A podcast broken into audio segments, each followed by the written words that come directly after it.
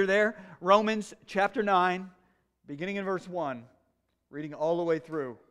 Let's begin. I am speaking the truth in Christ. I'm not lying. My conscience bears me witness in the Holy Spirit that I have great sorrow and unceasing anguish in my heart, for I could wish that I myself were accursed and cut off from Christ for the sake of my brothers, my kinsmen according to the flesh.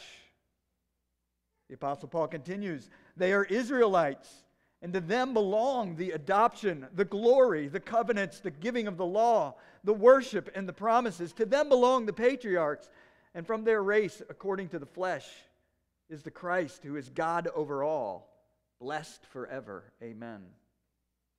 But it is not as though the word of God has failed.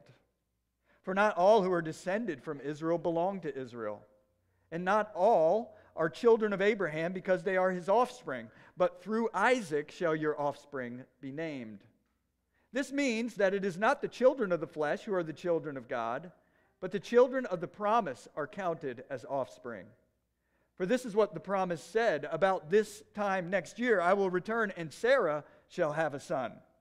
And not only so, but also when Rebekah had conceived children by one man, our forefather Isaac, though they were not yet born and had done nothing, either good or bad, in order that God's purpose of election might continue, not because of works, but because of his call, she was told, The older will serve the younger, as it is written, Jacob I loved, but Esau I hated.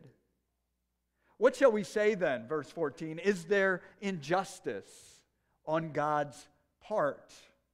By no means. For he says to Moses, I will have mercy on whom I have mercy, and I will have compassion on whom I have compassion. So then it depends not on human will or exertion, but on God who has mercy. For the scripture says to Pharaoh, For this very purpose I have raised you up, that I might show my power in you, and that my name might be proclaimed in all the earth. So then he has mercy on whomever he wills, and he hardens whomever he wills.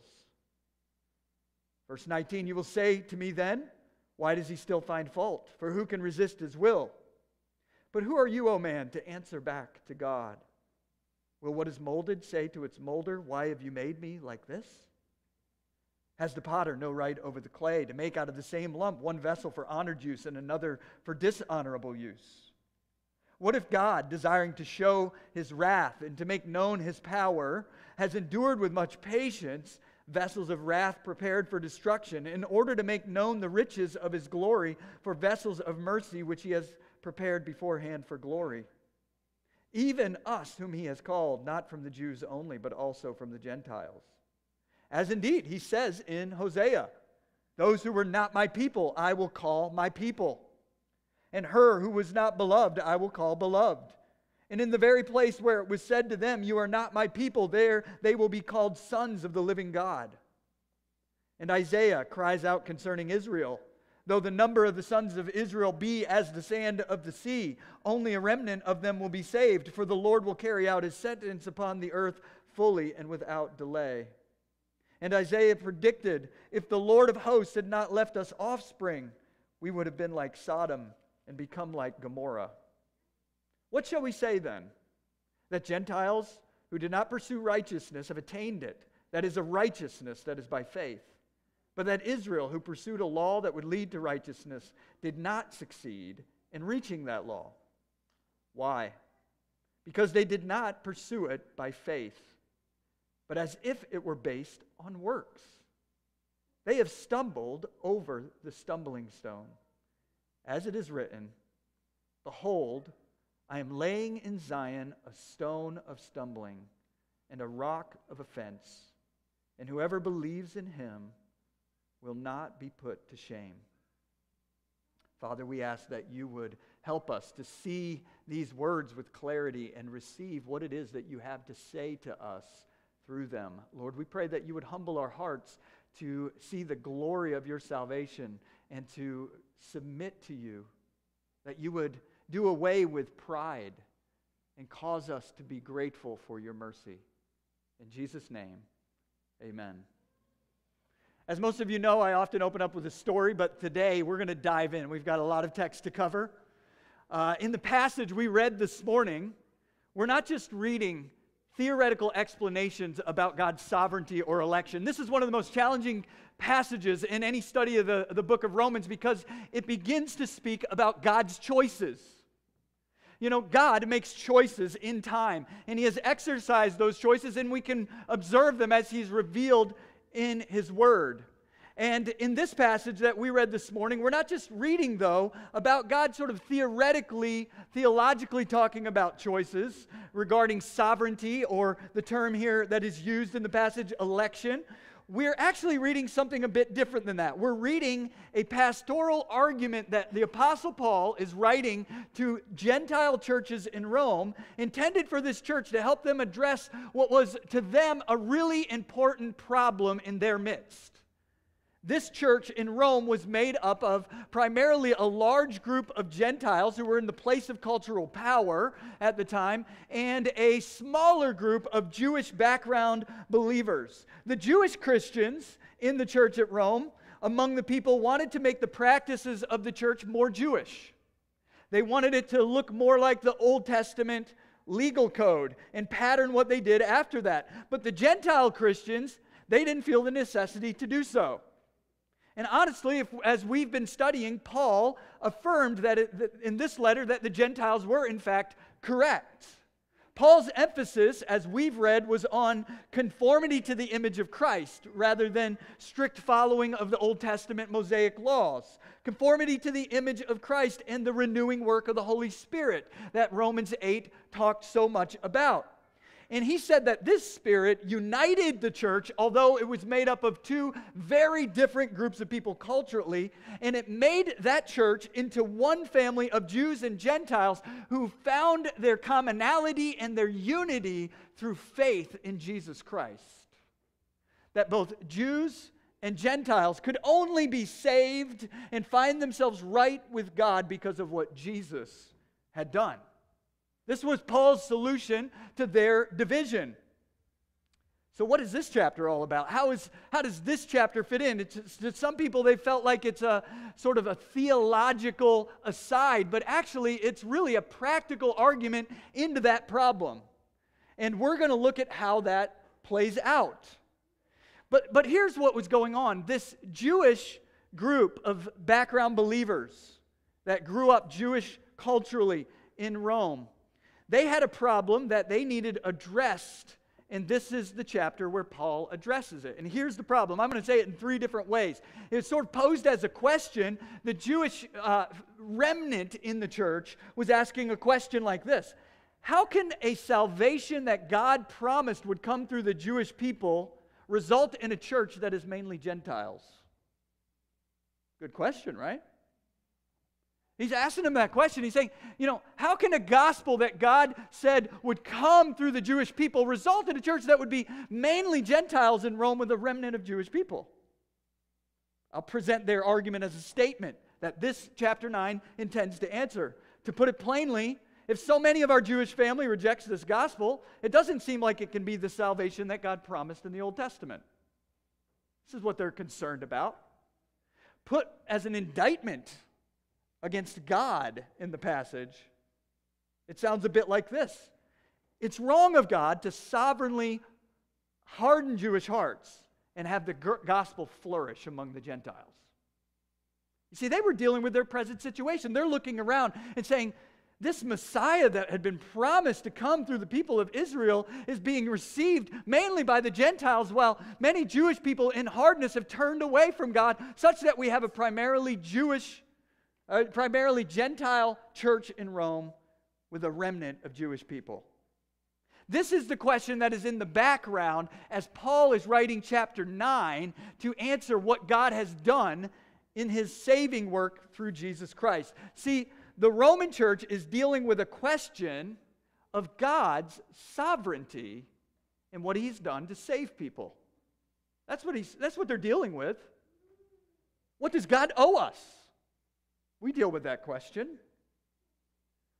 But they're not dealing with it theoretically, like how does God pan this out? What is God, when did God decide this and who, who gets in? And they're not dealing with it theoretically, they're dealing with it practically right in their midst. based on what they're seeing happen around them as many Gentiles are coming to faith in Christ and many Jewish people are rejecting Jesus, the Jewish Messiah.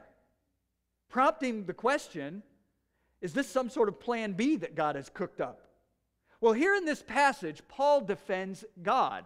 Chapter 9 is what, what theologians traditionally call a theodicy. A theodicy is a defense of God's works, a defense of what we can see that God has done. And Paul is defending God. He's saying, he's saying, let's have a look at whether what God is doing right now as the gospel is flourishing among the Gentiles and Jewish hearts are hardened, whether that is just for God to allow that to happen. And so he's looking at that. And so here in this passage, Paul defends God in his saving work from mischaracterization.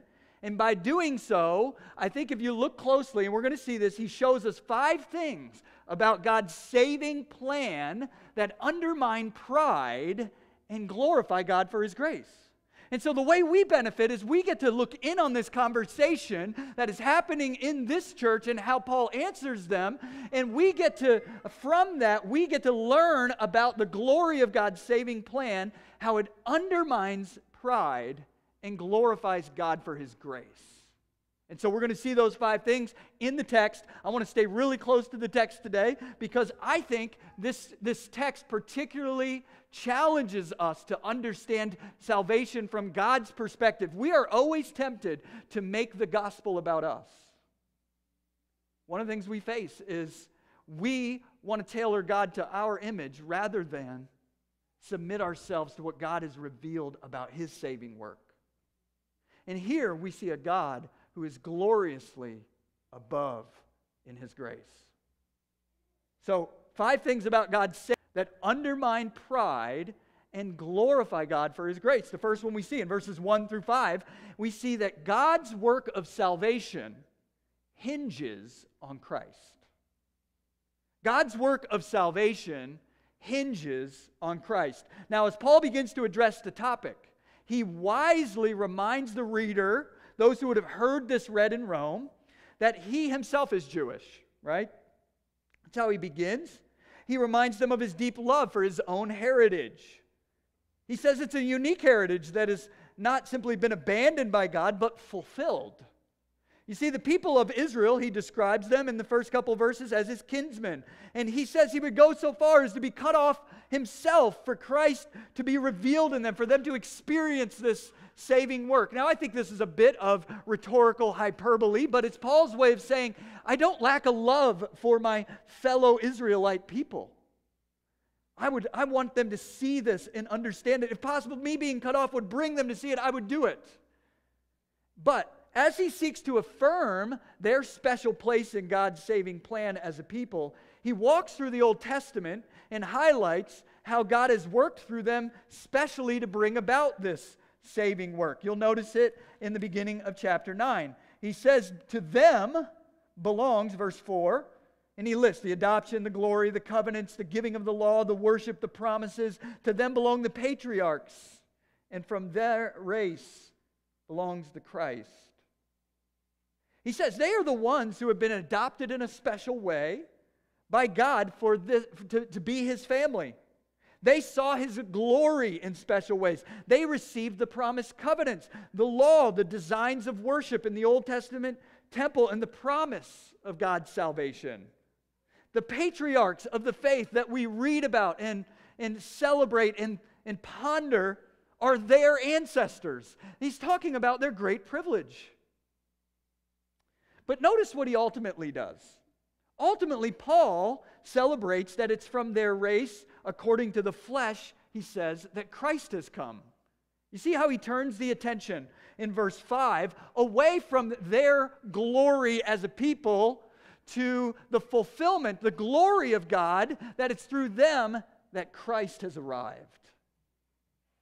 Now, ultimately, Paul is celebrating that. He's saying it's a glorious heritage, but I want you to see that Paul believes this Jewish heritage has a point, it has a purpose that they aren't recognizing. Notice what he says. That point isn't about Israel, it's about Christ. That point's not about Israel, it's about Christ. The Messiah, Jesus Christ, who has come through the Jewish people by the flesh. He's not just another piece of the puzzle. This is what he's wanting them to see. He's not just another piece of the puzzle in this long collection here. He is, as he describes, God over all and blessed forever. Amen. So, in that long list, Jesus is the point. In the long history of the people of Israel, Jesus is the climax. He is the goal, not just a part of the series. Jesus Christ is God Himself who has come to rescue mankind from their sin. And He is the hinge on which, which salvation and hope for us turns. In a sense, as He starts, He says, This isn't about Israel, it's about God. God who has come in the full person of Jesus. He alone is blessed forever. Amen, which here means full stop. It's about Jesus. So, so the first thing we need to see is God's sovereignty and salvation reminds us that we're not at the center of the universe. Our story is not the central story. The story is about God and his plan to glorify Jesus by saving a people for himself. Jesus is the hinge. So that's the first thing we see. God's work of salvation hinges on Christ. The second thing we see if we follow closely in this passage is that God's work of salvation is a matter of grace. Now, I don't know if you've thought deeply about how it is we come into a relationship with God, but the Bible makes a contrast between salvation being about grace and salvation being according to works or merit. Here, grace means unmerited undeserved favor. That God only saves people by bestowing favor on people who don't rightfully deserve it. Like salvation, a relationship with God, doesn't come to people who have earned it, who have cleaned themselves up well enough, who have been wise enough to make the right choices. It comes to those who receive it as an undeserved gift from God in the text, in this next section, verses 6 through 13, we see this being played out. In this next section of verses, Paul starts to formally address the argument that we began with, with his reply.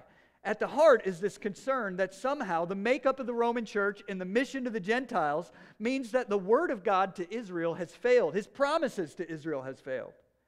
Paul starts to show us that God has been working by grace in his choices from the very beginning.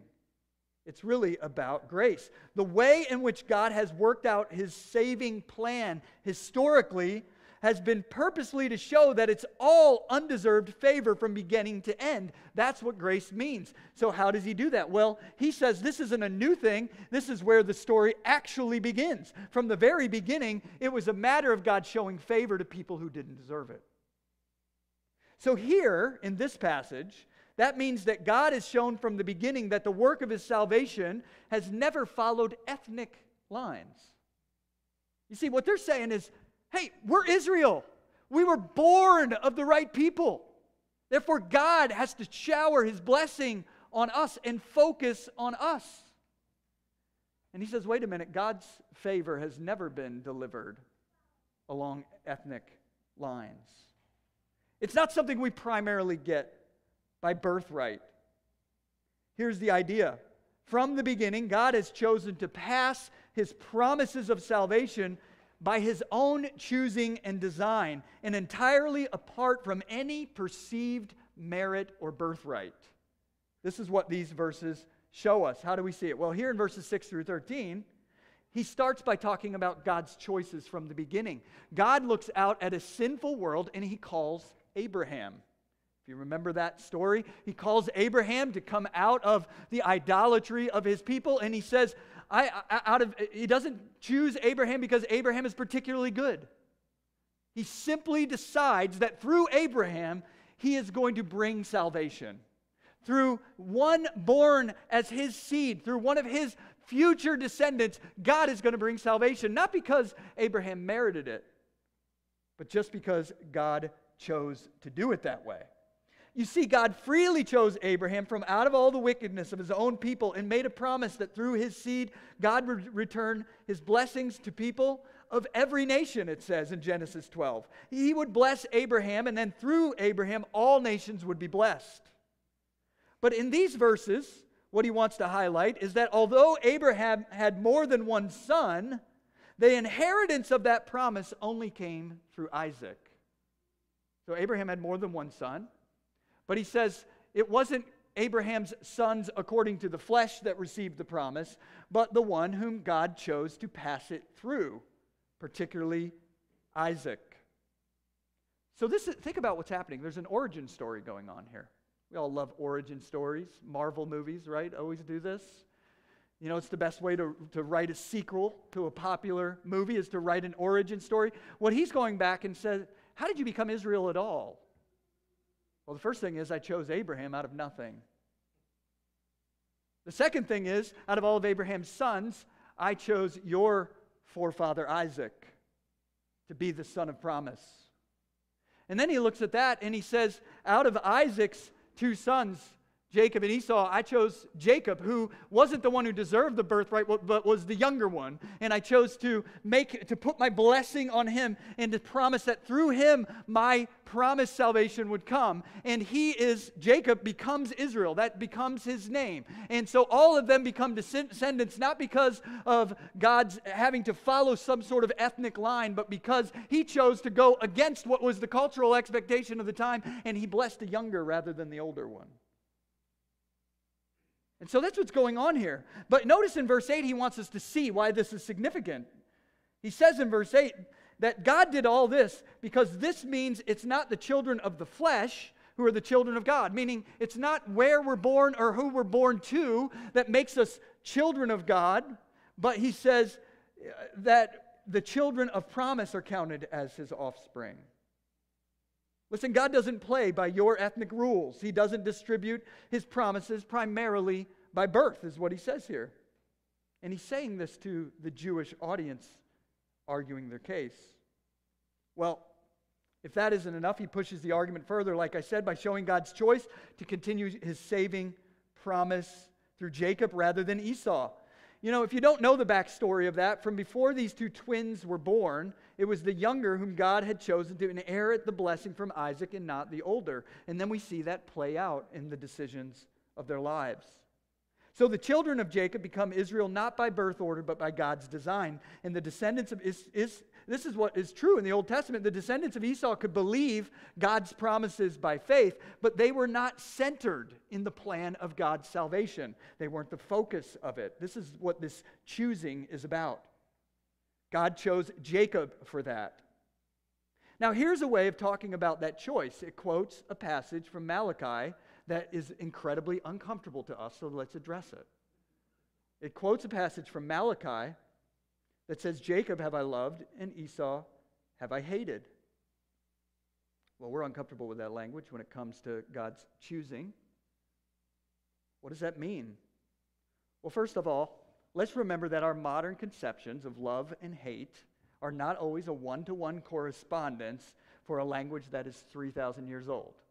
That we bring baggage culturally to how we think about what's going on with those terms. It was common in Old Testament times, in ancient times, to, in covenant language of choosing and preference to use the terms love and hate, as to choose one and to turn from another. And so it was common to do that. Such that if we rewind into the Hebrew language that's being quoted here in the book of Malachi, and we find out that this was actually like a Hebrew uh, idiom. It was a way of speaking about choosing one thing over another. In fact, we see Jesus do this in, in his own idiom. He says that discipleship to him, following him, is so radical that it looks like that, that, that the choosing of Jesus over all other things looks like loving God, loving Christ, and hating our family.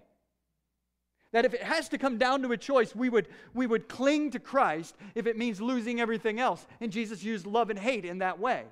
He's not talking about actively seeking someone's destruction or particularly the emotional response, but this he- Hebrew idiom of choosing and not choosing, of choosing to show this preferential blessing that he shows on Jacob. And so the result of that choice is Jacob inherits the blessing of God to be the father of the nation of Israel, through whom God's salvation centers and is delivers and would come. And so the Jewish people have been God's focus, not simply by natural birth or some special quality in them, but by God's undeserved favor on Jacob.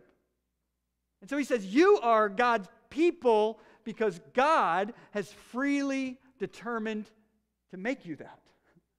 Not because you merited it, not because you were better, not because he found the greatest, but just simply because he set his love on you. Paul says God acted this way so that he, Paul is interpreting this theologically for us, and he says God acted this way so that it might be clear that God's salvation is not because of works. And this is what he says the point is so that we would know God's salvation is not because of works, but him who calls.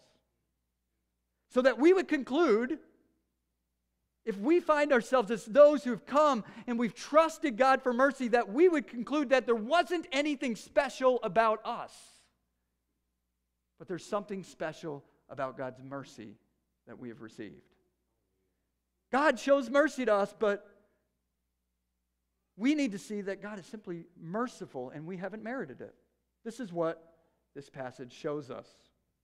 So we see the second thing is that God's work of salvation is a matter of grace in verses 6 through 13. Then we move on to verses 14 through 26 in this passage. Let's look at those closely. And we discover that God's work of salvation is founded on mercy. Now, many times we just sort of take grace and mercy, we throw them in a, in a bucket and said, Lord, thank you, you know, in our prayers for your grace and mercy, right? And we just sort of, that just means good things that we think we don't deserve. But, but here, grace and mercy are at play in the passage Technically, grace is God's choosing to show un- undeserved, unmerited favor. And mercy here in this passage is God's choice not to give us the punishment and justice that our sins deserve. Now, let me see, show you why that's important. Now, here we are at the heart of the challenges. With all this talk of God making choices about how he would save people and who he'd bring the promise through and who he'd use in his plans and promises, the question naturally arises isn't that unfair? I don't like this view. I don't like this portrayal. Isn't it unjust for God to act this way? Well, the answer Paul gives to these Jewish people who feel like they've been moved out of the center of God's plan in some way as the gospel is proclaimed among the Gentiles is that salvation is a matter of mercy, not justice. Salvation is a matter of mercy, not justice. You see, as an appeal to the Jewish readers and to stay rooted in the teaching of the Old Testament, he wants to show this is true by quoting Exodus 33. So if you're looking in your text now, we look and we look at verse 15. For he says to Moses, I will have mercy on whom I have mercy, and I will have compassion on whom I have compassion. So, the best way to understand God's delivery of salvation is in terms of mercy. Now, what does that mean? Well, we tend to think in terms of justice. We love fairness, right? We love to talk about it. In fact, that is one of our dominating ideas culturally, even. As Westerners, we're wrapped up in this idea of justice. We tend to think of in terms of justice. And, and, and here, what we see is God's salvation does not fall below the line of justice and disregard what is right, but it rises above justice to show mercy to the undeserving. Any salvation at all doesn't fall below justice. God doesn't ignore his justice. He actually rises above justice to show mercy to those who don't deserve it. We can never understand, listen, you're never going to understand God's work and God's decisions or the matters of God's will in the world or our lives until we understand that his dealings with us are on the basis of mercy and not justice. Until we realize if we ask for justice, we would get punishment and condemnation. Mercy, by definition, means to not give someone what their sinful or wrong actions rightly deserve. God's work of salvation does not start with innocent people. This is what he wants us to see. The starting place, the lump of clay that we're going to look at here in a second, isn't a lump of clay of innocent people. It starts with those who have turned their back on God, who have spurned God's goodness and his creative gift, and have instead decided to walk in their own ways. God's salvation begins with people who have rightly forfeited it. And God has shown mercy and compassion on his people. It starts with us as a people who've rejected God and his ways and sinned against him. Our sins rightly deserve, the Bible teaches, they rightly deserve God's wrath and justice. His salvation is an act of bestowing mercy. Which also means the way he is, that, which this also means that him doing that isn't unjust when he does not show mercy. God's work towards sinful people does not fall below the line of justice. Now, the example given to illustrate this further in the text is another one that's important in Israel's history. It's God's decision to harden Pharaoh in his sin in relation to Israel during the Exodus. Now, if you know the background of this, we see that Pharaoh had oppressed them, he was wicked, and God determines to save Israel, but as a way of miraculously showing his power, he doesn't just save Israel and lead them out, he destroys the one who has been wicked against him and against them. Now, he starts with someone in Pharaoh who is already dead set on wickedness, and he plays that out. He gives Pharaoh over to his own desires, and then he uses that to display his power, his judgment his justice if we decide to turn from him. But he also simultaneously uses it to, to bring the people of Israel out into his abundance and his promise. And so we see this going on, and we see both mercy being shown on Israel in this hardening of justice coming to Pharaoh. And, and, and, for the people of Israel, that particular story and that decision of God to show mercy and to harden another is perfectly fine with them because they were on the side of benefiting from it. But now, as they're looking, in this time, in this church, they're saying, Are we on the other side? Is somehow our hardness of heart being held there by God so that the gospel would race to the Gentiles? And they're asking that question. But the first thing Paul wants to show them is that it was perfectly just for God to harden Pharaoh in his sin. So Paul summarizes this by saying, God is right to show on mercy on whom he wills and to harden those he wills at any given moment. I just want to st- do a little pastoral aside here. I want you to notice that he doesn't say that he makes anyone sin. That's not what the passage says. He says that our starting place in God's actions is, is he coming to a sinful people and choosing to harden and bring justice to one wicked person and to show mercy to others who have sinned against him. And so he's not saying, this says nothing about God making or forcing sin on Pharaoh, but the recognition that God can rightly show justice in giving us over to our wrongful desires and harden us in those. Now, we, if you've been paying attention to Romans or you've been here for this whole series, we know that Romans 1 actually teaches us this.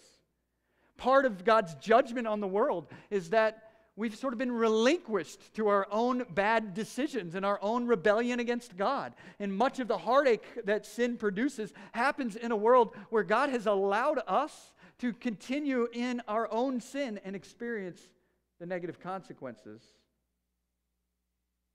But he summarizes it here God shows mercy on whom he shows mercy and harden those he hardens.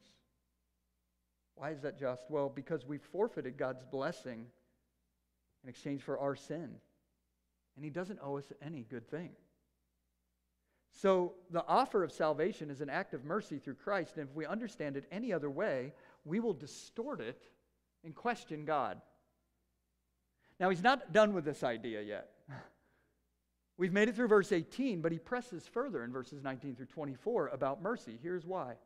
This group of Jewish Christians that he's in dialogue with now find themselves observably bothered by the sense that Israel has been hardened to the gospel at least by their observation. And Paul wants them to see that what God is doing is not unjust now as the gospel flourishes among the Gentiles as it pertains to those who have rejected Christ. He puts the question in their mouth in verse 19 If it's all a matter of God's will, then how can he find fault? Paul answers that question by continuing to focus on the meaning of mercy. First, he says, we're at God's mercy, and God has the right over us. Now, he works by analogy. He isn't particularly just saying it's exactly like this clay and potter thing, but, but the analogy is that we have a lump there that God is the one who determines our lives. That we're not really in a position, and this is what it's meant to, to communicate. You know, we really don't get God if we believe that our feeble, weak opinions somehow He is bound to. It's a foolish idea that we would come to God and demand that He adapt to our way of thinking. I mean, we just have to look around our world and say, Praise God, He doesn't live with the kind of justice we live with. Praise God that He doesn't work out the, the kind of wisdom into the world that we do as a culture in society. We're living in perilous, difficult times where we can see the fruit of, uh, of our wickedness on display week after week in ways that are just crippling, even as we come in this week to feel the burden of a world under sin. And it's not just out there, it's in here. It's not just other people, it's our own sin. And we see that who are we to be able to come with all of our foolishness and weakness and say, God, we're going to hold you to account? He says, No, you've got it backwards. He's the creator. You might want to ask him what he's up to. You might want to plead for mercy from a God who overwhelmingly gives mercy to those who call upon him. So he's speaking this way to them we see first, he says we're at God's mercy and God has right over us. Second, though, he says that we're all part of the same lump. The way he uses this idea in verse 21 about the lump, it's important here because the Jewish people at that time wanted to see themselves as approved or moral in some special way by God. But he wouldn't allow them to do that. But they've also been wicked towards God. In fact, uh, if you read the history of the Old Testament, it reveals that the Israelites engaged in idolatry, rejection of God, uh, child sacrifice like the nations around them, all sorts of wicked abominations that, that, that would make us tremble to even think about them, that would make us blush if we list, listed out the ways in which Israel had turned from God into their own wickedness. So, how he chooses re- to respond to our sin is a matter of his own justice. They're not in a place of righteousness to argue that God owes them any more than Pharaoh was owed. So we see that. The second, he says that we're all part of the same lump. And third, he says that God has suffered long with the wicked in order to show mercy in his saving work. He says, get it from God's perspective. We are the sinners, and God is the one who's had to endure with our sin and our wickedness, the wickedness of the world, as he's worked out his saving plan. You see, we often want to think about it in our own perspective. And to be honest, from our own perspective, we're innocent and we've done great all along. But listen, there is no salvation that doesn't begin with us humbling ourselves and saying, God, have mercy on me, a sinner. You see, God's work of salvation is founded on mercy. Therefore, the way in which he exercises dispersing that, proclaiming that, and gathering a people through the gospel is of his own plan in his own right. So then we see the fourth thing in verses 25 through 31. Paul wants to show them that God's work of salvation has fulfilled his word. Verses 25 through 31, he then turns to quoting some Old Testament passages. And again, he's in these verses, Paul is bringing his argument home. Since salvation is an act of mercy, then God's choice of how he shows mercy and whom he hardens at any given time to show his justice is entirely up to him. Particularly in the moment Paul is speaking, uh, God has not been, Paul is wanting to say, God has not been unjust to the people of Israel. He has endured them with much patience. This is what he's saying. Just like the Gentiles, he has endured them with much patience. And in verses 25 through 31, Paul quotes the Old Testament to say the current ways in which the gospel of Jesus was advancing among the Gentiles in Rome and only a remnant of the Jewish people are turning to him is, act, is actually not only just, but what the prophets described would happen because of Israel's wickedness. In Hosea, he quotes from that, that's 25 and 26. The prophet Hosea says to the people of Israel, the people of Israel who believe that they will always be able to demand special privilege from God because they're his people. He says God has a plan that goes even beyond them.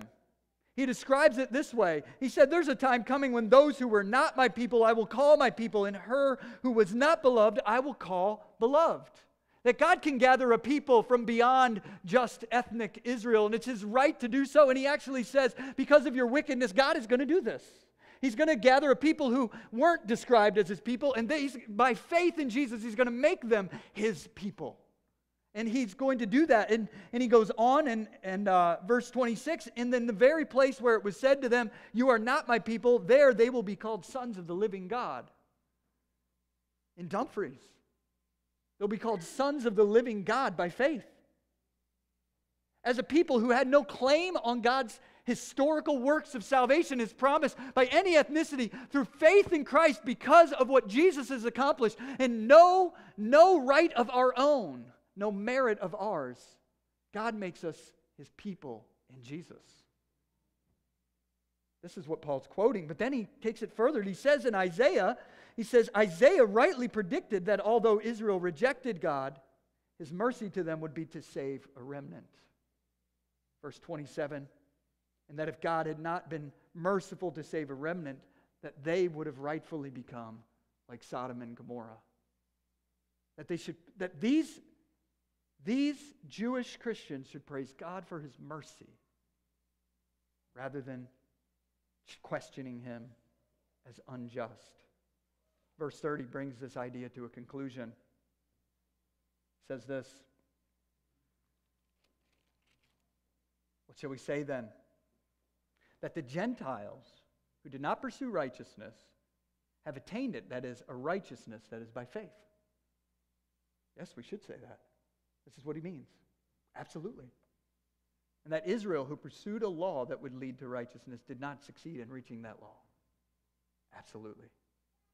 And if they insist on that law being the center of their hope, they will stumble, he says, over the stumbling stone of Jesus Christ. Because Christ came to save sinners, not the successful.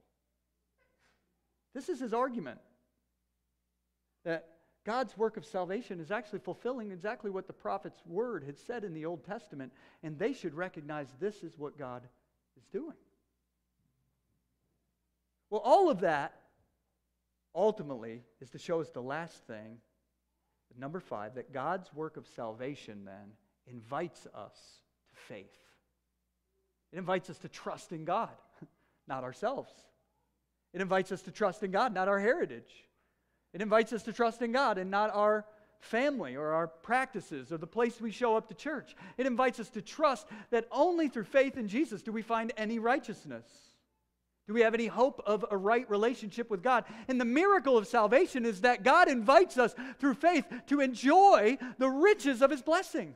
And that if you're here today and you simply by faith turn to Jesus Christ, not because of works that you have done, not because you ended up in the right family, not because of any other reason but God's kindness, He's drawn you into this place so that you could hear that no matter how dark and deep are your sins, that His grace is enough, that His mercy extends over the deepest sinner, and they can be counted His children today, not because they've improved themselves, but because they've said, In Christ alone, I find my hope.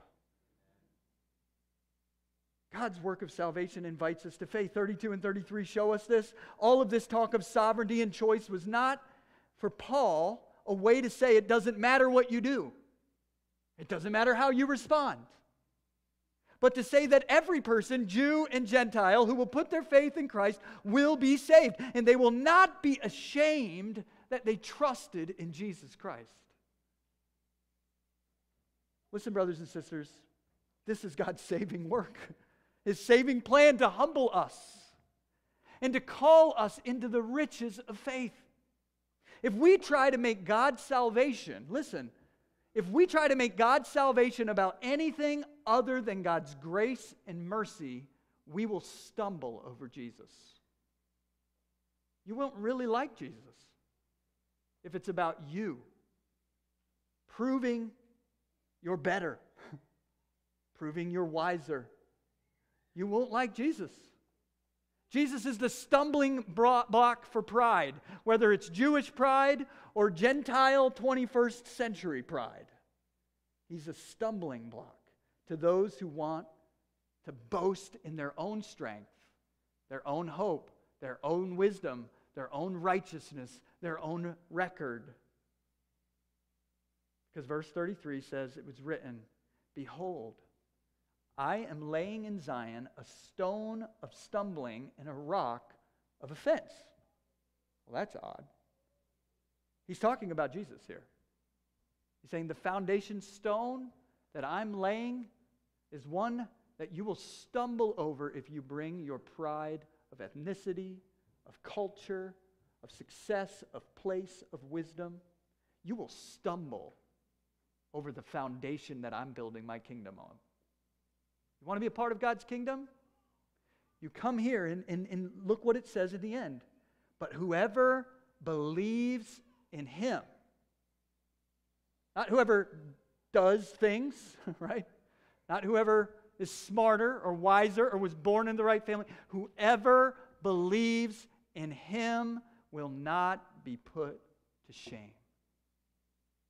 Jesus is the place of our faith where we will never be ashamed that we entrusted ourselves to him and counted him to be our righteousness and hope. If you've placed your hope in any of the other things that are being disassembled through these words, you've misplaced your hope. But if you have put your hope in the Lord Jesus Christ for your salvation, because you know in you there's nothing good to merit God's kindness, but God is a merciful God, then you have your hope placed in the right place in Christ. And you can celebrate. Will you trust Him? Or will you stumble over Him as you seek to justify yourself? I ask you to bow your heads we transition into time sharing in the Lord's Supper. Lord, we give you praise for your kindness to us. Lord, we recognize that we are undeserving sinners who you've shown grace to.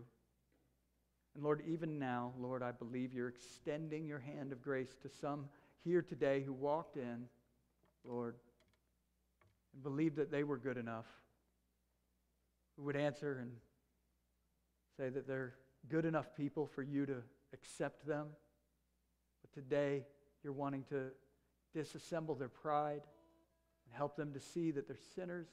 But you have provided in Christ for them to be your people, to be your children, to be forgiven.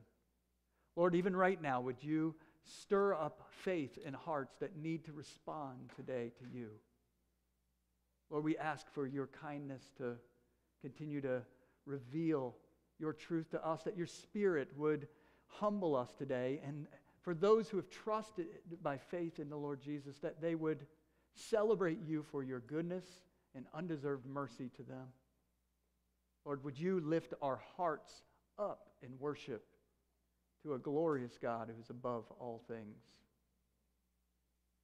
Lord, we thank you and we give you praise in Jesus' name.